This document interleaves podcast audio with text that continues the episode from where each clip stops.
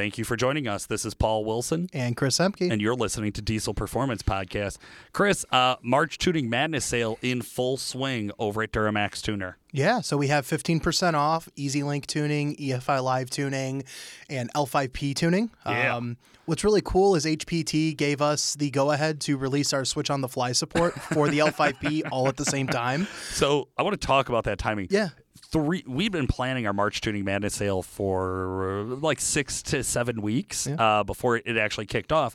And three days before the sale starts, I believe it was, uh, all of a sudden we get an email saying, going live with Switch on the Fly. And I'm like, Which we've been in R&D on since September. Right, right. the, the product video we shot in December Yep. to, just to make sure we would have it ready whenever it, it went live. And man, um, hey, good for you guys out there. Just if you're a customer who's snagging that deal up right now, like, good It- timing. It's a super cool platform because it's it's not anything that has been out before. You have switch on the fly through steering wheel controllers. There's no more use for a switch of any kind. You don't have to use your phone like EFI Li- or like EZ LYNK to switch tunes. It's really cool. It's a really nice creature comfort and it's it's a simplistic approach to changing the tune. Yeah, I love it. So it's super cool. We're really excited. The customers so far seem to love it. Love it. The guys in tuning have been super busy with that. And then we have our tractor stuff that's ramping up. So Oh, man, this time of is year, here. yeah, yeah. So you know, over at Calibrated Power, we do a lot of ag tuning on John Deere, Case, Versatile, New Holland, Cat Challenger stuff. Um, so it's you know the weather's broke somewhat, and uh, you know farmers are starting to kind of ramp up you know their uh, organization and what they have going on. So it. Uh, it's it's a lot of fun. yeah, at least where we're at in the Midwest, I don't think anybody's in the field yet. It's just still too wet. No. Probably still some. But some we literally chunks. just had three feet of snow melt. Grass is showing. Yes. Like the, the temperatures are a little nicer, so everyone's getting bit by the spring bug in one way or another. That's it. That's it exactly, man. I, think I think farmers are starting to look at those tractors and going like, you know, last year there was this spot in the in the field that was Yep. really tough to get Yep. through. Or like, man, that hill over there I've that been pasture is a lot of in the dick. a lot of the guys that I've been working with so far. They've had an opportunity to up on a little bit more land. Yeah. So they're thinking of all their their, their day-to-day process. So it's a cool it's a cool platform and it really works and I've had a lot of good, you know, data and statistics with guys over the years. So it's it's really cool to be able to offer an option to a farmer and they're able to see a a honest return on their investment. Yeah. Um, and it's it's not super crazy priced when you think about what the cost of the tractor stuff is. So it's really cool. Sure, absolutely. Well, hey, Chris, we got a really awesome interview today. Uh, Yeah. Guys, you already noticed in the title, we're going to talk a little bit about is diesel racing dead? Now, There's so much on this right now, Paul. There really is. so and, much. and we hadn't planned to dive into some of this, but I actually want to as long as we're here. Um, guys, ev- everybody in Diesel is talking about right now. EZ LYNK was named in some, I'll just say some sort of court uh, Fiasco. fiasco. yeah, yeah. They're being sued by like some district of New York, yada, yada. Uh, they're, they're alleging that EZ LYNK is profiting or is a part of or actively supporting delete tuning. Uh, we've also seen a lot of other posts. I won't call anybody out by name. But there's a lot of other guys in the industry that are talking about deleting and diesel racing and racing and all of that. Um, listen, we're not out to poke the bear by any means. Uh, we've been involved in emissions equipped performance for a really long time. We've been racing emissions equipped vehicles for a really long time. Um, y- y- you know, 100%, I'll just say it right off the top diesel racing isn't dead. Yep. And to really prove that and drive that point home, I was so excited to bring on Greg Jolly from Outlaw Diesel Super Series. Um, Chris, you were here for that interview. I was not. you were not. You were not. I'm sorry. I was grinding it out. grinding it out. That's right. Uh, Chris and I, we, we have to do a lot of our, our interviews remotely and things like that. So sometimes I know we get a little mixed up because we've had so many awesome ones here lately. And Greg is definitely one of those. Uh, guys, you're going to love hearing about him breaking down what classes are in ODSS. I had no idea how many entry level classes there are to Yeah. where, like, if you're just brand new to diesel racing, you've never driven down a quarter mile track, but you have a diesel truck, get your ass out to an ODSS event and go make a pass. the one thing I, I want to bring up with, with this whole diesel racing thing and everything that's going on, there is a difference between a race vehicle that is being used for race application and using a vehicle and modified a certain way on public roads that's illegally modified. Okay, It- does that does that make sense? Yeah. Uh, yeah, sure, man. I'm, I'm, I'm dying to hear where you go with this. I, I don't want to go anywhere with this other than a lot of the things that I'm reading about online of, you know, um, tuning is dead, racing is dead, all of these different, you Yeah. know, things. There are so many categories within this industry of things that you can do to your truck and, and the companies that promote and support some of those modifications. yeah. They're they're they're they are putting one part of the industry uh, that, that has a negative outlook and making it the entire industry, which is simply not the case. Yeah, yeah, and and and there's there's a lot of it going on, right? It, it's no one person in particular. Um, th- there's definitely we've been getting these questions and fielding these questions over Yeah. at Duramax Tuner for for years. To Yeah, be honest yeah, with you, years. And every This time is nothing new. there's another lawsuit or there's another EPA violation announced or, or whatever, um, there's always a, a lot of knee jerk reactions. There's a lot of people who go out and post like, "Oh, it's all over. That's it. Yep. Shut it all down. If I got a Give dollar yeah. every couple of years, every couple of years, there's these is. posts. That's what it know? is. So it's it's just again when you asked where I was going with that, it wasn't like, you know, I'm sitting here like you know uh, ruling out oh don't do this or do that, but it's just there are things that are supported in the diesel industry that are just really never going to go away. Okay, so we we know that.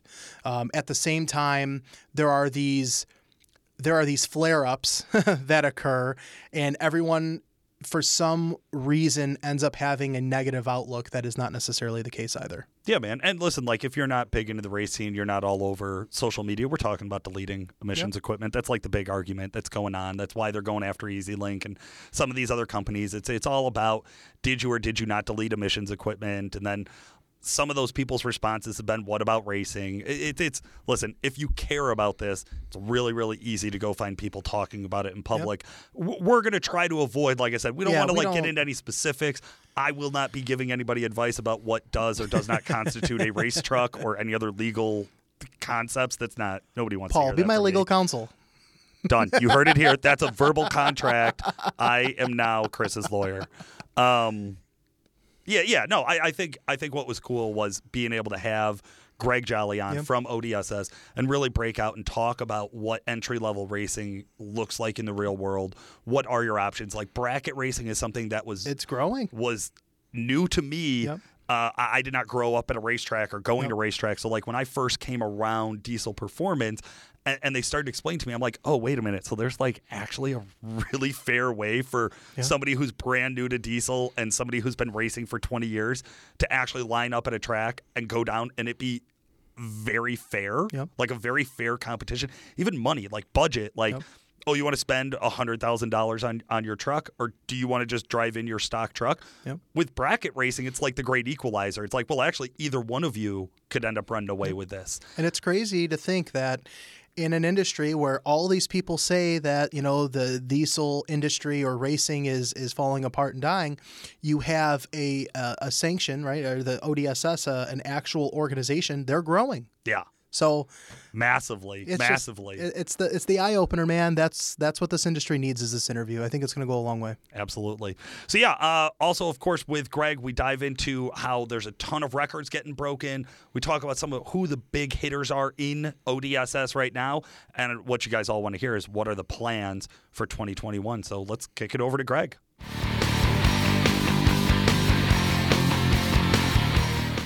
Greg Jolly from ODSS. How the hell are you? We're doing great, man. Uh, just hanging in there on a Thursday. You said it. You said it. Now, uh, Greg, I I know we're gonna get to talk about so much really cool high end diesel performance, and guys, don't worry, we're gonna get into some entry level diesel racing as well. Uh, but first, I just wanted to start out and hear a little bit about how you got your start in diesel performance. Sure, sure. Uh, so I kind of my background primarily, I mean, growing up was all in you know gas world, uh, high performance drag racing, circle track racing. You know, hanging out at the track every weekend. Um, and then uh, roughly about five years ago, I accepted a position to work at Scheid Diesel uh, in Terre Haute, Indiana, and uh, part of that, uh, Dan Scheid and a group of guys had the ODSS going, and the current person that was running the series at that time uh, decided to move on from the position, and I was asked to kind of fill the role, and I jumped in both feet and just uh, tried to fill in the best I can. Um, and then, uh, you know, I've, I've just kind of grown into it since then. Uh, it's been a, a great challenge uh, at times. And then, you know, it's just a blessing um, to be able to hang out with basically the who's who of diesel performance, you know, at these events and see all the blood, sweat, and tears poured into the trucks and uh, builds across, you know, from the entry level guys all the way up to the pro mod guys and rails and stuff. Um, but yeah, I mean, I've been in it for about five years now total uh, on the diesel side, and it's just been incredible. Uh, just one big family for sure. That's so cool. I love when we have some crossover and we have somebody who came from that kind of classic like like what I would what I would consider like a Midwest small town experience around racing, which is pretty much all gas, uh, and then Oh, to yeah. kind of get thrown into diesel, it it's like oh I didn't know that this underbelly of drag racing existed. That there were so many you know crazy people out here who were going to take these big heavy bricks and try to lug them down the track as fast as they could, which is my best description of diesel best racing. that you can have for it for sure. A big heavy brick and seeing how fast you can throw it. I love that. I love that. Okay, okay, good. Now, um, for our newer listeners or people who are newer to diesel performance, ODSS is the Outlaw Diesel Super Series. You guys are are quite clearly the premier national drag racing organization. Um, you said now you've been in it for about five years. Do you know how long ODSS has been going? ODSS has been going uh, for this will be season eight. Oh wow! Uh, so eight years. So, um, yeah, I mean, we, you know, we had NHRDA uh, on the West Coast, and they kind of went out, you know, a few years ago, and now, uh, you know, James and Chris with UCC are kind of reviving that West Coast series this year, which is be be exciting. Uh, hopefully, some cool stuff in the works with that um, in the years to come. You know, hoping to try to get a West Coast series off the ground, and then maybe do an East versus West Coast and Central you know, like a St. Louis or something like that, uh, to be the best of the best. Uh, so bragging rights at the end of the year. I love that. I love that. Okay. Um, you, you had mentioned that that Dan Scheid and some other guys had kind of gotten together to create ODSS. How has it changed throughout the years? Where where did it start and what is it now? so I'd say that primarily, I mean, I think they started out with just kind of creating a point series um, of racing uh, to get a group of guys together and kind of show off what they can do. Um, primarily, that that goal hasn't, you know, that hasn't changed. That's what we're doing. I mean, we are providing, you know, races across primarily the East Coast. Uh, you know, Indiana, Tennessee, Florida, North Carolina, um, those areas. You know, are it's kind of where we're focused on, um, and we just kind of give people a place where they can come out and hang out. Uh, you know, put their truck on the dyno and see what it can do, and maybe hurt some feelings or hurt their own sometimes. um, you know, see some drag racing, come hang out. eh, You know, really family friendly, just events uh, where everybody can kind of come and enjoy each other's company and see what uh, what's new and latest and greatest in technology with diesel.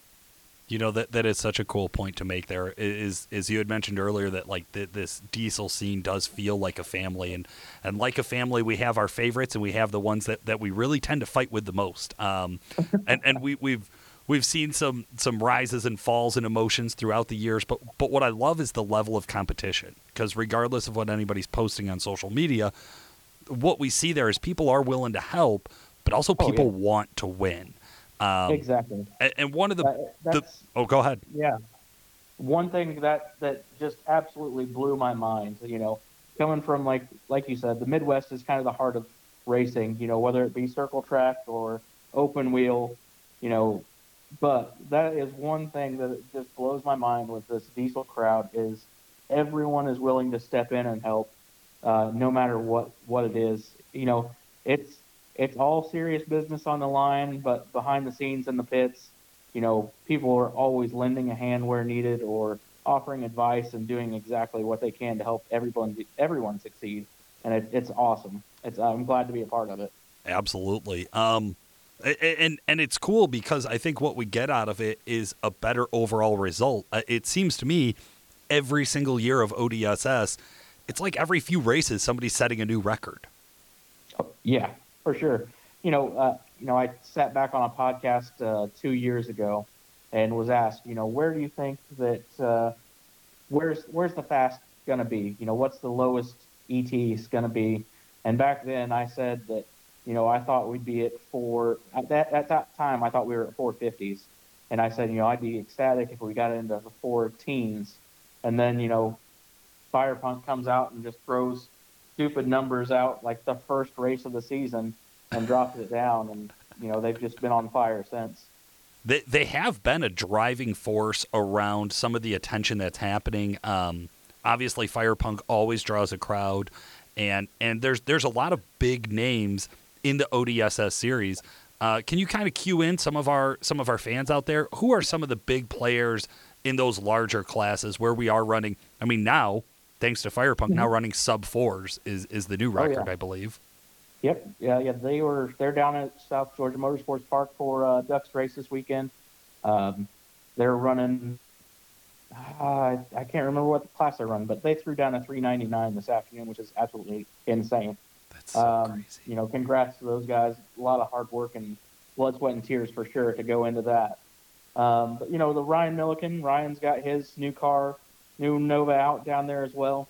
Uh, Rod McMaster, he's kind of new with us. Uh, he's running in 590s, um, but he's also running uh, a class down there at Ducks Race. So that's that's one of the cool things that we've tried to get into the last couple years um, is really trying to turn heads and make diesel racing more mainstream.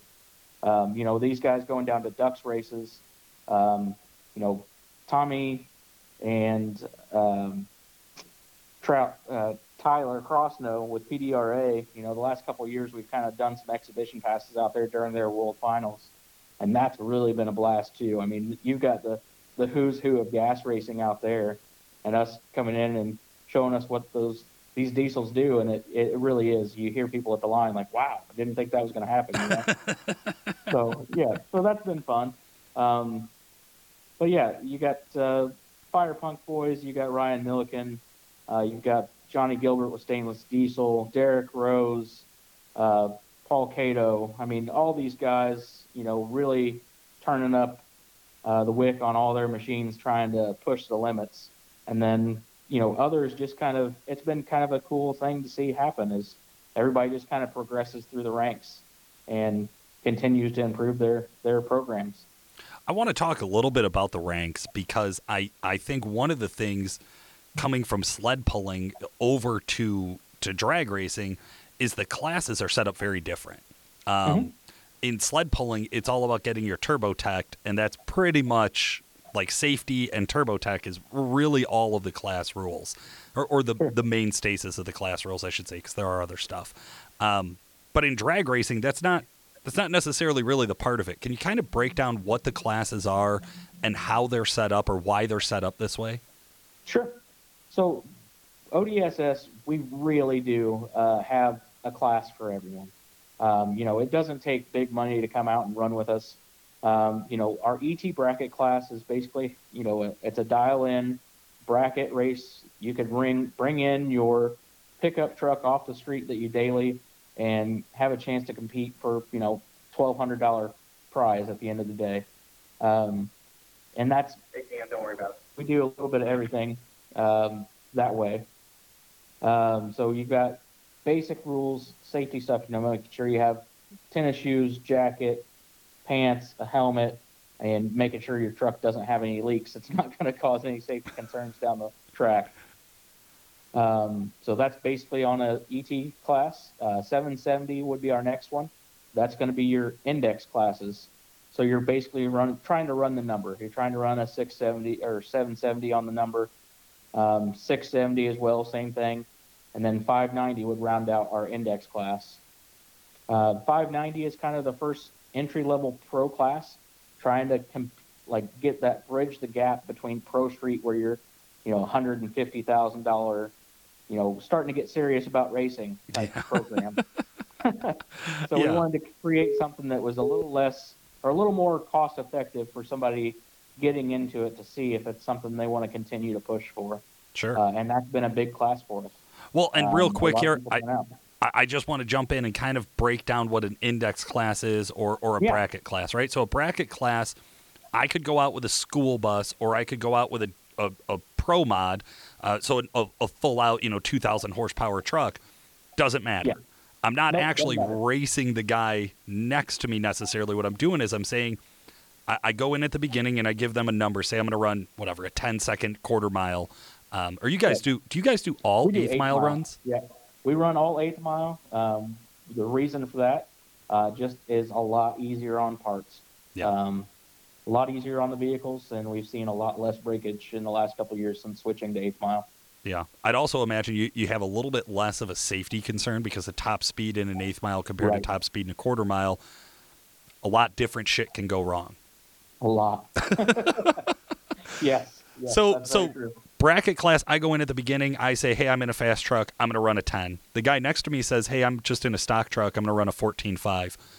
Yep. He gets to leave four and a half seconds before me, and then we run each other down at the end of the track and see who's going to go Which, if you've ever wanted to know how long four seconds feels while you're sitting in and driving, you know, at the starting line, it feels like an eternity. totally does because they get a green light so you're sitting in the tree next to them and the natural Yeah. feeling is when the light goes green we both go but that bracket Yeah. racing works the opposite you're not racing necessarily off the line you're really racing at the end of the track that's where you're going to see the head to head Um, so it's kind of a cool flip on things to where like you said it makes it so anybody could show up and race true. Anybody can win on any given day. and to be it doesn't honest matter if you've got 15 years experience or if it's your first time down the track. Um, as a matter of fact, I think two years ago at Rudy's Spring, we had somebody that was it was literally their first time racing a diesel, and they ended up winning the event uh, in the ET bracket class. Uh, so I mean, it can happen. and I usually I don't see. I would say it's very rare for me to see any bracket racing, gas, diesel, whatever, and to see the fastest car in the pack win. Right.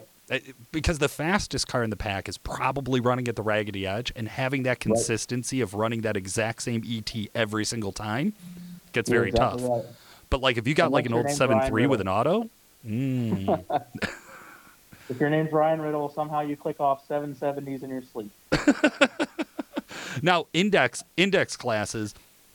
This one took me a long time to understand um, Mhm. because I'm a dummy and I didn't get like 770. So so again, my truck could be the fastest truck there. I could be capable of running a 590, but I could choose to enter that 770 class and try to dial in my foot, dial in my launch, dial in the, the horsepower, dial in how much to pedal at the end of the track because I want to run exactly 770. Because if I go 769, that's called breaking out or busting out. I've Yep. gone too fast. I no longer You go to the qualify. bottom of the pile. That's it. So so it's a really tough class, uh, or it's really tough to kind of think about who's going to win these classes because it's not always just who put the most money in their truck. No, it's not. Not at all. It's it's a lot. A lot of driver experience comes into all of it, um, and and a little bit of luck. Luck goes a long way too. That's the truth of drag racing, right? Be as good as you want, spend as much as you want. There's still a little bit of luck is going to be what what gets you the trophy. Absolutely. So, so the 770 class, can you ballpark for our listeners what kind of horsepower truck do, would would commonly be in the 770 class, as opposed to what type of a build list or horsepower are we looking at to be in the 590 class? You know, really, realistically, I think you can get there. You know, truck weight is going to be the big big thing there. Uh, you know, versus the horsepower, but you know, I think you're going to need about 800, 850 ish um, horsepower wise to run 770, and maybe a little less. 590s, it's you know, again, it's all going to be about the weight because you know if you look at guys like uh, you know Rick Fox when he came back, you know, ran 590 the first year, he completely gutted the truck and was you know basically a tube chassis truck at that point in time. And uh, you know, I think he was shooting for like a thousand horsepower, 1100 horsepower. Yeah. So, you know, if you can get the weight down, you don't have to run as much horsepower and just makes everything more reliable, which is another kind of a pro to running that 590 class. You're not running things on the ragged edge, and you can get something that's going to make, you know, 20, 30 passes reliably Yeah. Yeah, and, and that's that's one of the things I wanted to bring up is is before we get into like the really big the the very well invested, we'll just say, uh, Right. bigger classes here. Who are the guys who you're seeing who are flying down the track? Almost all shop owned. There's very few privateers, uh, although there are a few out there, right? Yeah, Um, there's a few, uh, but yeah, you're you're dead correct. I mean, your your pro pro class guys are primarily shop owners. yeah, yeah, w- which is great. They got to have something to do with their time, right? it's not like they're running businesses or anything. Um, so, so a, as I start to get through these classes and I'm, I'm building my truck and I'm, I'm learning and I'm, I'm, I'm doing it, I have to end up going to the track. What what does the investment of time look like? What's a normal day look like at an ODSS event? So normally, uh, I'd say we typically have a drivers meeting around eight or nine o'clock in the morning. Uh, typically start off um, qualifying. Um, typically on a Friday night, we'll do at least one round of pro qualifying, uh, two if allowed, time allows us. So that Saturday is our race day. Um, Saturday we'll do our drivers meeting nine o'clock. Usually by ten o'clock we're track hot. Uh, we'll run one more round of qualifying for our pro class drivers. We'll typically run two rounds for our ET and index classes. Um, and then we'll kind of get into eliminations around noon. And if all goes well and the parts gods have hold up their end for the day and we don't have any mass oil downs, we'll be done by six, seven o'clock at night. Oh wow, okay, So, good. so a good, a good solid 12 hour day, most cases. Yeah, sure. I mean, I mean, and and for, for the pro mods and for, for the bigger classes, they have to be there for that for that kind of qualifying, right? So so we'll we'll Yeah. talk about how that works. But if, if you're a guy who's running the ET or you're a guy who wants to be in the index races, mm-hmm. you're still showing up early. You're you're hanging Yeah. around. Hey, your your races might end, but if you're into racing, you're gonna want to stick around till the end of the show. Oh yeah, there's all kinds of things. Well, one, you know, they're there in the morning and you're running your rounds. If you go out, there's still so much stuff to do to check out. Check out in the pits and you know pick some of these guys' brains that you may have seen online or seen their companies and talk to them about their products or you know visit our vendor row with you know we have more than 20 i think we got 25 different sponsors that will be with us this year uh, and they'll be traveling around each event on the circuit. Uh, so you have plenty of market support there for all of the stuff between you know like we said uh, your daily drivers all the way up to those pro mod and you know dragsters and everything like that. So plenty of stuff to do on site uh, the whole time you're there How many events do you guys have planned? What what does this season look like for you? Uh, so this season, uh, we will have a total of seven events on schedule. Um, so we typically we had uh, eight to start out the beginning of the year. Uh, we had some scheduling conflicts um, with our Firepunk race uh, that was scheduled for June, and we've kind of worked with James and Chris to combine events uh, with UCC. So that's going to be huge uh, for those guys, um, as well as us uh, getting uh, just more mainstream audience looking at it. I think that's kind of one of the things that UCC has brought to the table. It's got your your normal everyday guys eyes looking on it, whereas you know with us, us, you know, it was primarily just people that are interested in drag racing. Yeah, yeah, I, I'm so excited for this. So this is really big news. We, we just saw the announcement on this last week on Facebook. The Firepunk ODSS event that's been going on for a while is now being moved to actually hosted at UCC. So it's going to be UCC and there's going to be an ODSS event. We've had some ODSS racers there to do some exhibition runs uh, in the, Yeah. the last year, two years, something like that. Last Two couple years, yeah. times, yeah. Um, and it's it's really cool to see because some of these guys compete at both, right? like a lot of the guys you mentioned about the biggest names in diesel, well, they're they're ODSS pro mod or, or pro street racers, and they also go to UCC. So I think it's going to be a really interesting um, kind of snapshot this year where even more people are going to get compete. And if you're a fan and you're going to watch, or if you're listening to the show, you're going to get to hear or see even more act activity and even more action at UCC, which I know I'm excited for. Yeah, I am too. It's gonna be it's gonna be awesome.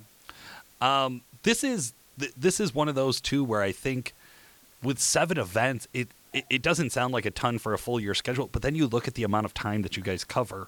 Um, Mhm. It's it's like over seven or eight months, isn't it? You guys are doing like Yeah. one event a month.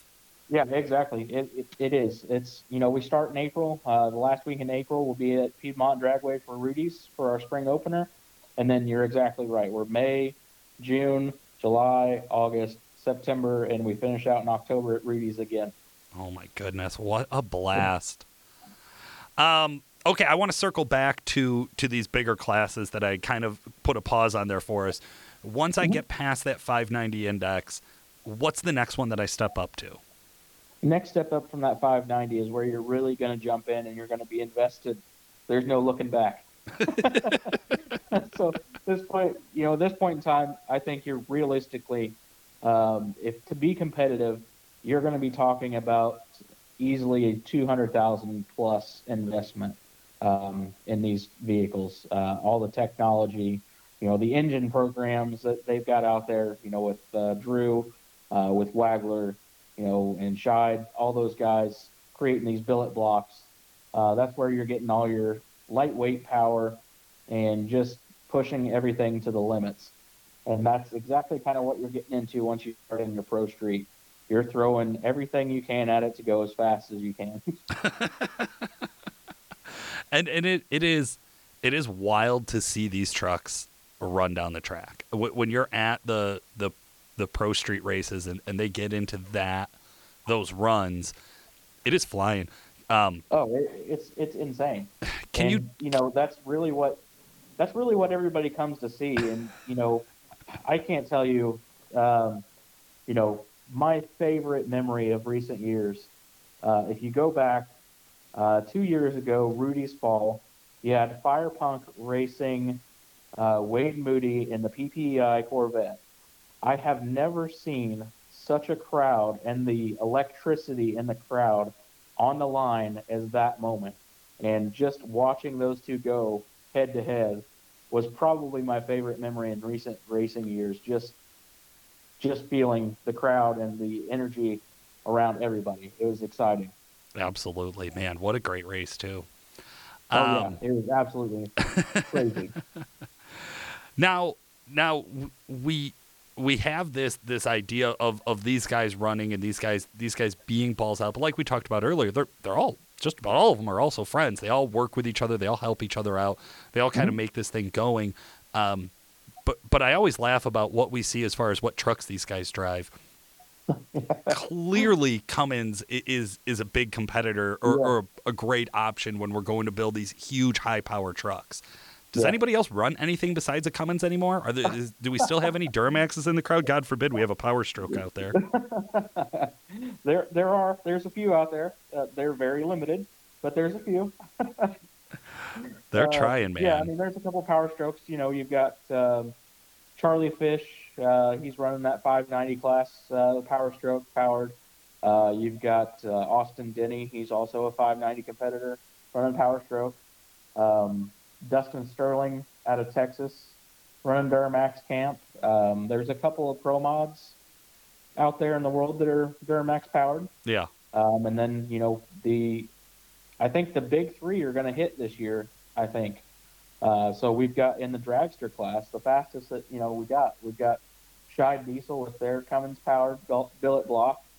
Uh, we'll see Wagler out there with his Dis- uh, Duramax uh, billet block. And then I think uh, Snyder's out of Pennsylvania, uh, SPE Diesel, are bringing out their six seven powered Power Stroke rail. So we'll get to see all, all the big three this year, I think, and it'll be interesting to watch. We'll see who makes it through through seven events. That's right. That's exactly right. Uh, everything's hard on parts when you're going that fast. Well, that's Um, it, man. And it'll just be interesting to watch how it all plays out. I like that. I like that. Well, hey, I wanted to to kind of hit on on some of our new guys too, because I know a lot of guys listening to the show would love to get into drag racing, would love to get out this season and make a couple of passes. What do you think are some of the most common mistakes that you'll see newbies make at the drag strip? Oh, truck beds. Cleaning out the truck beds. no, uh, you know, honestly, though, that is the big one. I mean, everybody's coming out to have a good time, so they're bringing their coolers. They've got their lawn chairs. Uh, those things don't mix well with going down the drag strip. What do you mean, dude? I drove here at 70 miles an hour on the highway the whole time. It was fine. What's the problem? Oh, do you mean because now Yeah. I'm doing a burnout or I'm doing like this really, really jerky launch and I'm flying and I don't know what the crosswinds are going to be like down the track? Yeah. Yeah. So I'd say that's number one. Uh, number two, um, just leaving air conditioning on, which could be a safety issue. You know, going down track, you get moisture under the tires uh, at those kind of speeds. Even even your ET trucks, you're going to be doing you know 60, 70 miles an hour. Uh, you know, on a slick surface, you know it's it's completely different surface from when you're on your your pavement going down the road. Yeah, You know, a little bit of water on a racetrack feels like ice. So, really. Yeah. uh, those things are probably the top two as far as new guys going. Um, just trying to save from those. That's good advice, man. I like that. Uh, anybody you want to give a shout out to, Greg? Yeah, just uh, thanks to all of our sponsors that we've had over the, the years and continue support. Obviously, thanks to the fans for coming out and supporting our series, and to all the drivers that are with us currently that have supported us over the years, and hopefully the new ones that come out and give themselves a shot and let the racing bug bite them. I love it. Well, Greg, thank you so much for for joining me and talking to our listeners today about ODSS. I am so excited. Guys, we're going to be hoping to bring you a lot more content around ODSS and some of the activity and successes throughout the year. Uh, stick around for the show. Next up, I'm going to talk to Jeremy Garnett for our In the Shop segment.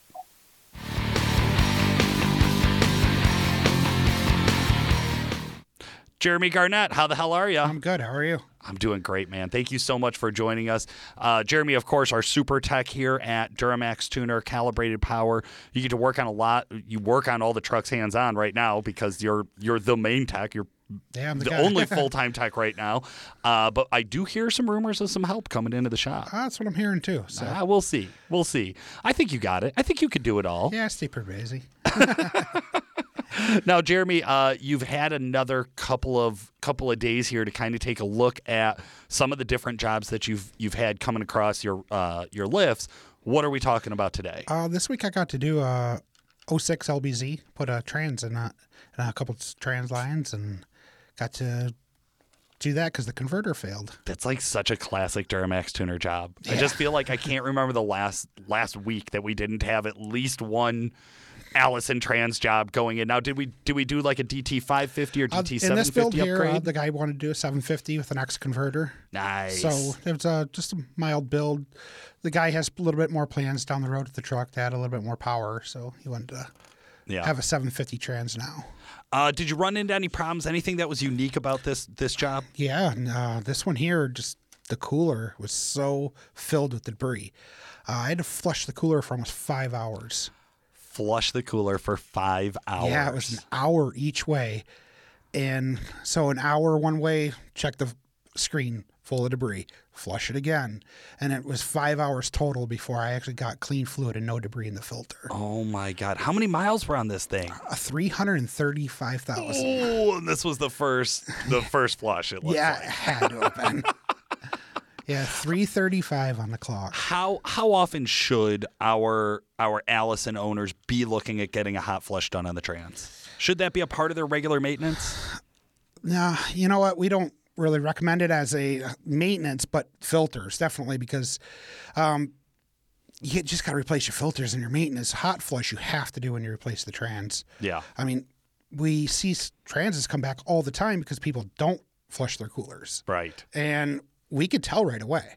I mean, the trans comes back and they're like, "Oh, my brand new trans failed." Well, we could tell that. Hey, you didn't flush your cooler, dude. Yeah. So Yeah. That that and that's such a crucial one because you you have a failed trans. So you've clearly put debris Right. through the system.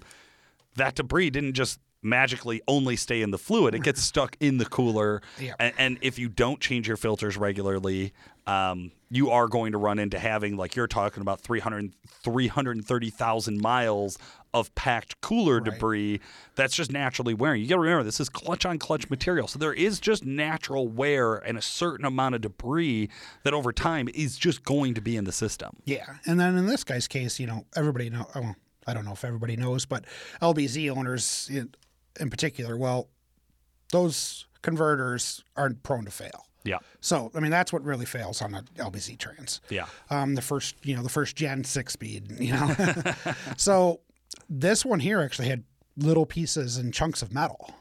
Oh wow. So the, the first couple of times flushing it, there was actually little chunks of metal in it. oh man. So I mean, oh hey yeah, I blew out the lines out, blah blah blah. You know, like put in a brand new five thousand dollar trans and yeah, And you want it And- right. You, you- want it to last. That's the whole point. Yeah, the whole point. That's why you also make sure you do a fluid change a thousand miles after you install a new transmission, um, and make sure you, you throw new filters on it a Yeah. thousand miles after you install it. Uh, even after the hot flush, you just want to make sure Yeah. you have nothing in the system that should not be there. exactly. Yep. Absolutely. What a cool what a cool job. I think that is one of those like I said it's a staple, but it's never one that I hear you guys complain about. You know, we do so many. It's like you know, putting on your underwear in the morning.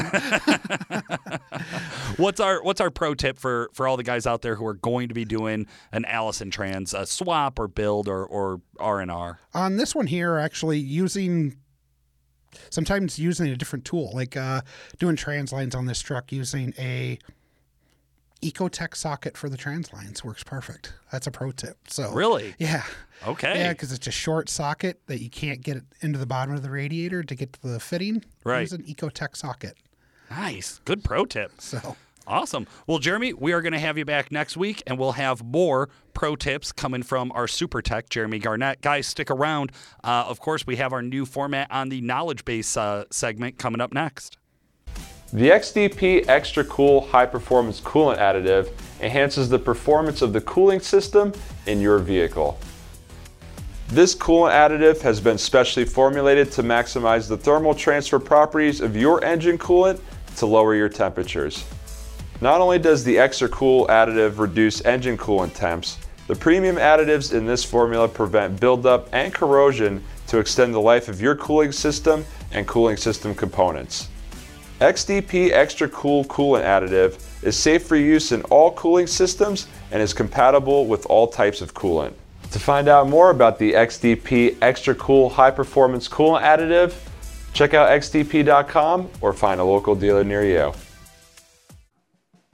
Wehrli Custom Fabrication is known for their world class powder coating, S300, S400, traction bars, and all sorts of other just really, really cool parts for your Duramax, Cummins, and I think even a few Power Stroke parts here and there.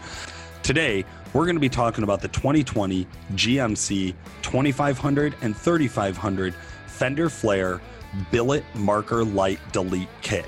Uh, so the, these brand new L5Ps have the marker lights, and a lot of guys don't like them. Just flat out, just a lot of guys are not into that look.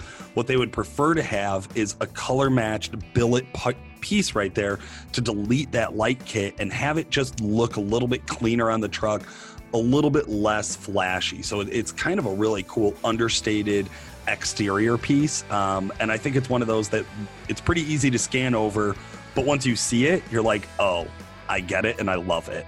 Uh, so these will help you clean up the look of your 2020 GMC Sierra or Denali HD truck by replacing the amber fender flare marker lights with these CAD designed, CNC machined, billet aluminum marker light delete plates from WC Fab.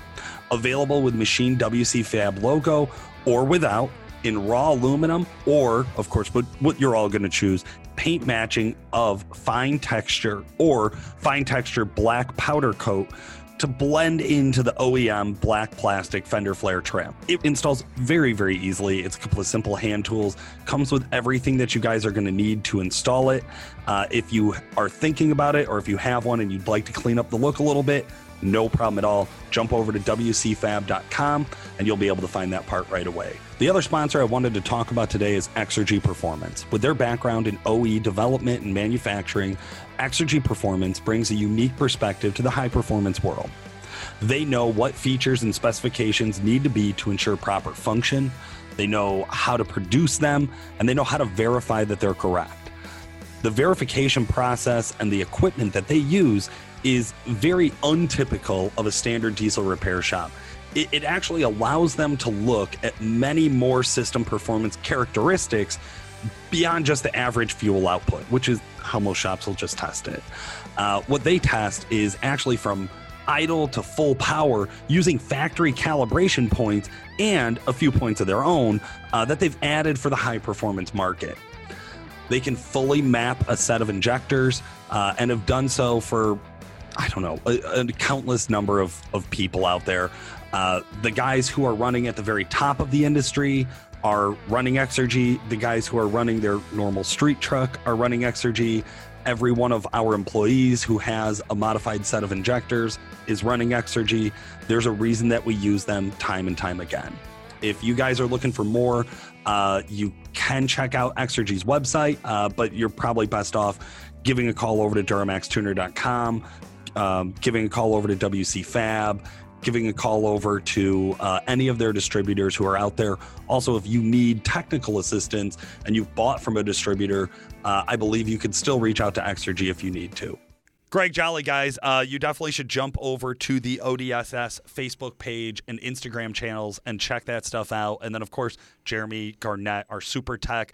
Chris, have you been have you been paying attention to some of these super tech awesome tips, these pro tips that he's got Yeah. on each segment? I take it for granted because I get to talk to him on a, on a bi daily, you know, uh, basis. So, Yeah.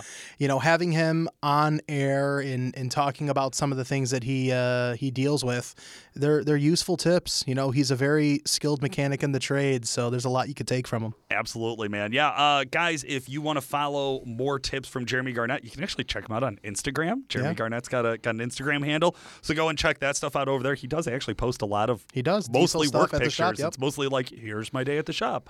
Uh, so I always thought that was really cool.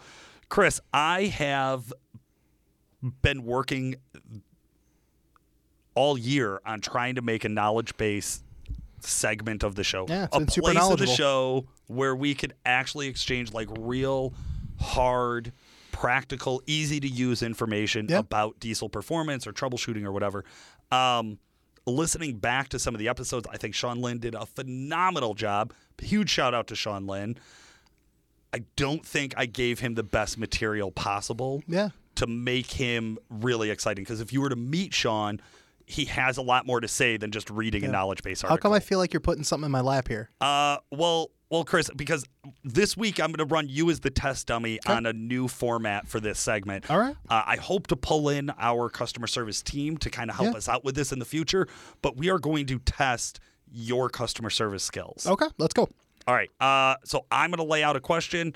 Chris is going to help me with it. Here's the first one I pulled. This is like totally normal stuff that we would get uh, on our customer service uh, phones. So I have a 2002 LB7 Duramax, and ever since I put on my new 10 millimeter CP3, I have a surge at idle. What should I do? All right. First thing I would ask is even though you just put the pump on the truck and it's having a surge, um, I would ask what lift pump you have, and I would still want to verify what the lift pump pressure is for a peace of mind. Okay. Okay. Uh, I also put on a FASS 165 at the same time. It was brand new out of the box. I put it on, and and I'm not getting any low rail pressure. Okay. Are you getting any high rail pressure codes? Uh, not codes, but I can hear it like low. Okay. So the first thing that I would recommend doing is putting a pressure gauge on the base of the FASS pump and make sure that we have proper lift pump pressure. Generally, 7 to 10 psi at idle is ideal, okay? If the pressure is too high, chances are that the regulator is actually pushing open because of too much supply pressure. Mm-hmm. It's common. It happens. Okay. Not every pump gets sent out is, is running that exact 7 to 10. These pumps get to like 11, 12, it'll start to do that. Gotcha. If that all checks out and everything is good for what I just said, chances are it's going to be on the regulator side of things for the pump. LB7 runs an LB7 regulator. Most 10 millimeter stroker pumps are going to have an LBZ based regulator unless it was ordered differently. So, next I would ask is the truck tuned for the LBZ specific regulator? I have not done a tune update. Okay. So I would reach out to your tuner. If you don't have custom tuning, unfortunately, this is going to be the point where you need to get custom tuning because then it's going to be a regulator issue. But the lift pump side is something that I like to see just so I know I have a proper foundation. Okay. It's we're not going to have to, you know, chase our tails here at the end. And then uh, if everything checks out there, like I said, it's probably in the tune. It's probably going to be regulator related. Perfect. Thank you so much. Can I hit you with another one now? Let's go. I think that was good. Can we just talk about that one real fast? Because Yeah. we do get the LB7, LBZ regulator question We do. We all do. the time. Well, I mean, it goes even a step further than that. Like, I'll get guys, you know, I brought up like the lift pump thing. We get guys that have like LBZ LMM trucks and they have stroker pumps. and they run into regulator surge issues. Um, Yeah. And that's where a lot of times guys will focus solely on the injector pump and not on the lift pump being a potential cause. Am I remembering correctly? Doesn't the Cummins lift pump come at a lot higher supply psi? Uh, it depends on the year model. Okay. It depends on the year model. Because I, I do remember I, I had one on social media here pretty recently where a guy had pull and started off with I got a used pump, Yeah. lift pump, blah blah blah blah blah. We're chasing it down, chasing it down, chasing it down. We're doing these logs, and I'm just I'm watching this regulator just peeled wide open Yep. all the time, And and, it's like the- it's not it's calling for it. it, yep. Yeah, and it turned out he had whatever a very high supply, and it was just Yep. it was rowdy. Uh, so yeah, man, check your guys' stats. All right, I got I got one more for you today, and then and then we'll see how this goes. We'll see if we can get some user feedback, Yeah. guys. Great place to give us user feedback. Fans of Diesel Performance Podcast Boom. Facebook group. God, I love that plug. all right, all right. My 2018 Cummins uses more DEF than my 2014 used to. Can your tunes make my truck use less DEF? So the first thing I would ask on something like this, because again, l- very common, very commonly asked, and guys compare one year model truck to the other year model truck. What guys don't realize is DEF is consumed when the truck is producing NOx. Okay, this has nothing to do with regen frequency. This has nothing to do with um, the the calibration itself causing more or less because the trucks are very similar from 13 to 18. Okay, Sure. so we should be very on a very even playing field. Okay. So the first thing I would ask is is how are you driving the truck and are you driving it the same way? If you're driving the truck in a more aggressive manner, trying to run, you know, 80, 90 mile an hour down the highway, the truck is under kind of a load because of wind resistance. The truck is generally going to form a little bit more NOx. Truck is going to consume DEF. Or if the truck's under a load and towing constantly, if the truck's under a load, it's going to use DEF. If the truck's empty, it's going to use less DEF. Yeah. Tire size I see plays a little bit of a role on this too, based off Tire of size and gearing. the, yeah. the driving style of of the the person. So will tuning help improve? I really, really do never I, I never want to claim that. Yeah. Um, because again, the truck is going to use DEF when the truck is in a vigorous workload. Okay.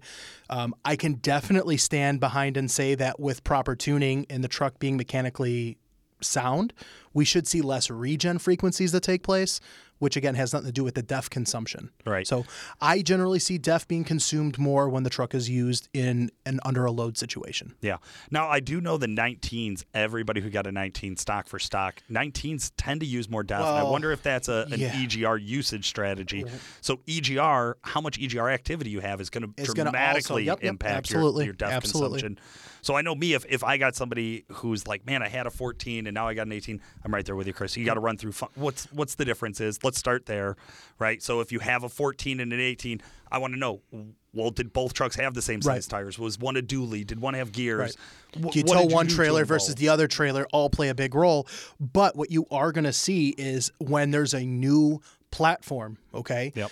LML versus L5P. There is definitely a difference. We Yeah. see the L5P consume more than the LMLs on average. Right. Same thing with the Cummins. You see more of the 21 through 19 trucks, 19 through 21 rather, utilizing more than we do in the, you know, 13 to 18 year old. That's right. And I also notice it tends to follow when there's an EGR update involved. So so as we've we've changed the EGRs, the EGRs got really big there for a while and then like coolers all started to fail and then EGRs got small and then EGR placement moved on all of the motors and, and there's always these little tweaks going on and as you play with that and as you play with your calibration about how much EGR versus how much DEF should we use cuz they're both used as a tool to combat NOx. Yep. Right. So if we have cooler piston temperatures, we're going to have less NOx. Yep. So that's why we use EGR.